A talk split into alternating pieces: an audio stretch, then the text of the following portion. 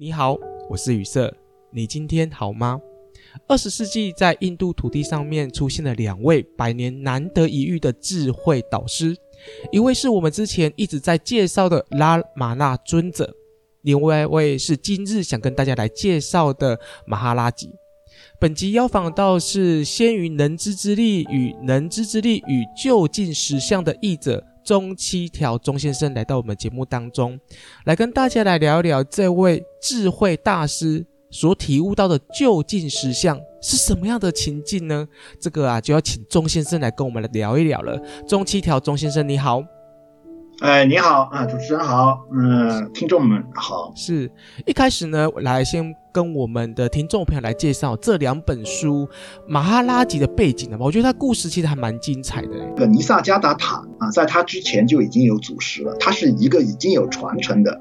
啊，一个教派，他们的这个道场呢，基本上，呃，他们的一些师兄弟呢，都分布在孟买地。他有一个师傅叫做悉达罗摩什瓦啊，在国际上也非常有名的，但是名气比不过尼萨加达塔啊。可以说在呃近代印度的这个不二论的这个教法下，啊，在世界最有名的两位啊，影响最广的就是马哈西和尼萨加达塔。说到这个尼萨加达塔他们的传承呢，他们已经传了好几代了。溯源溯到古代的印度的话。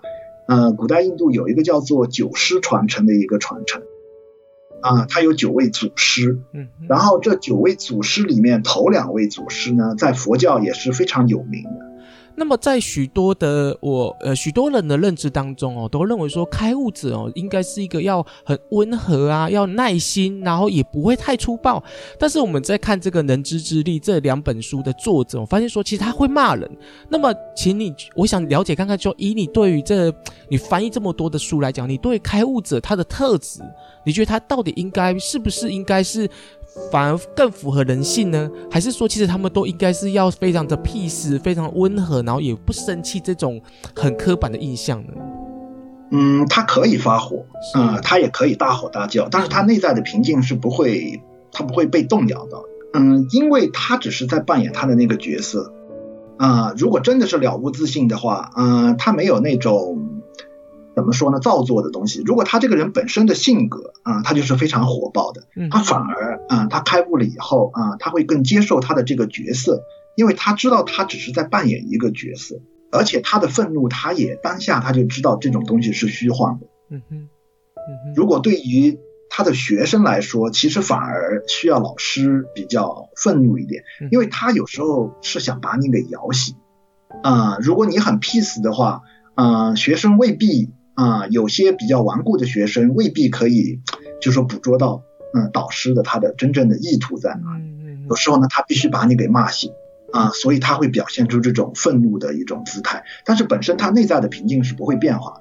这两本书哦，人之之力的这两本书，其实都在讲人之之力跟就近实相嘛。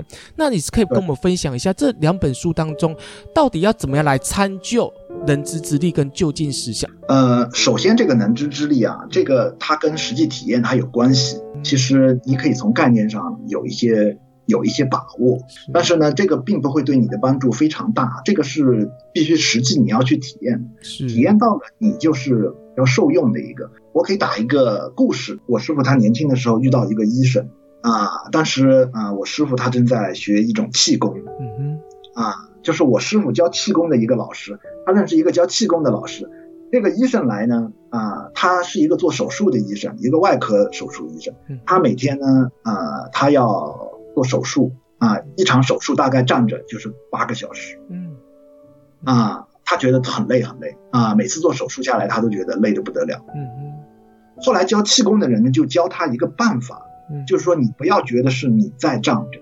我们用不二论的语言来说，你可以觉得是神在站在啊、呃，然后他就拿着这个方法去用了，啊、呃，他做手术的时候，他就觉得不是我在站着，做事的不是我啊、呃，是某种内在的力量啊、呃，可能是神，我们叫他什么也好，只是这里我们叫他能知之力啊、呃。你如果习惯这个名词，你可以叫他能知之力；你不喜欢这个名词，你可以叫他真我，你可以叫他自信，你可以叫他神啊、呃，是神站在那里。然后他试验了以后，很很开心，他跑回来跟大家汇报说，他现在啊。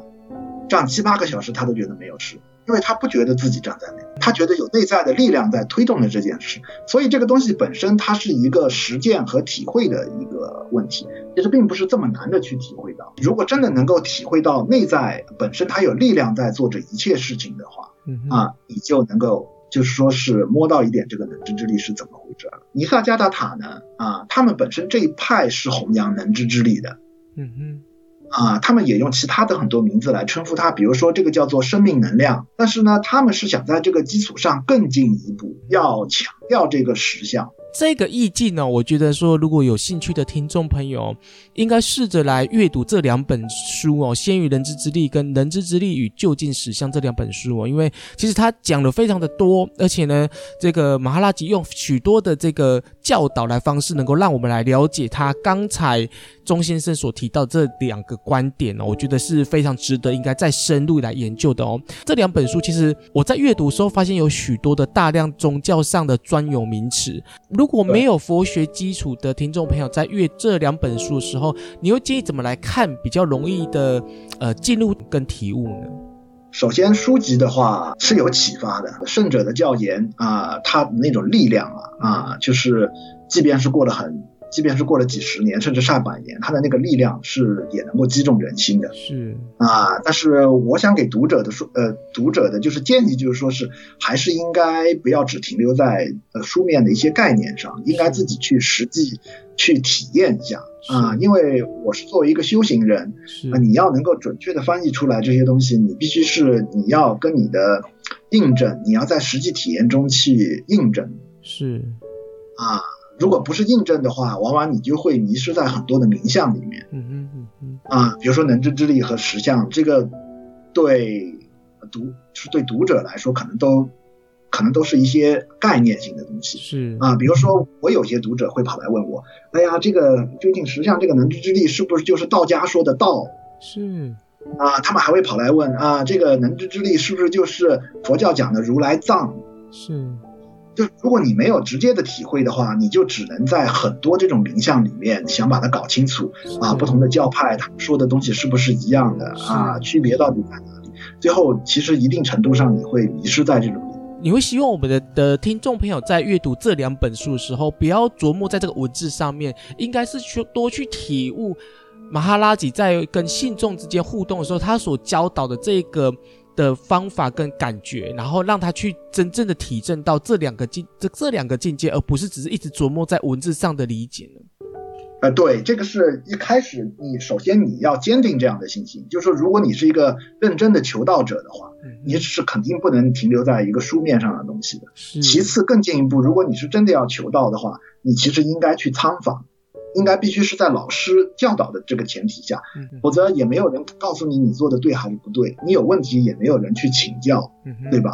其实是比较难的。今天这集这集的节目呢，我们聊到是《先于能知之力》跟《就近实相》这两本书，我觉得是非常棒的。那节目中呢，非常的开心邀访到是这两本书作者中七条先生来到节目当中来跟大家来聊聊这两本书的内容哦，那如果说有兴趣想深入一步去探究这个救济实像的朋友呢，可以赶快上网来购买这两本书哦。那我们就谢谢钟先生的采访喽，谢谢您，谢谢主持人，好，谢谢大家。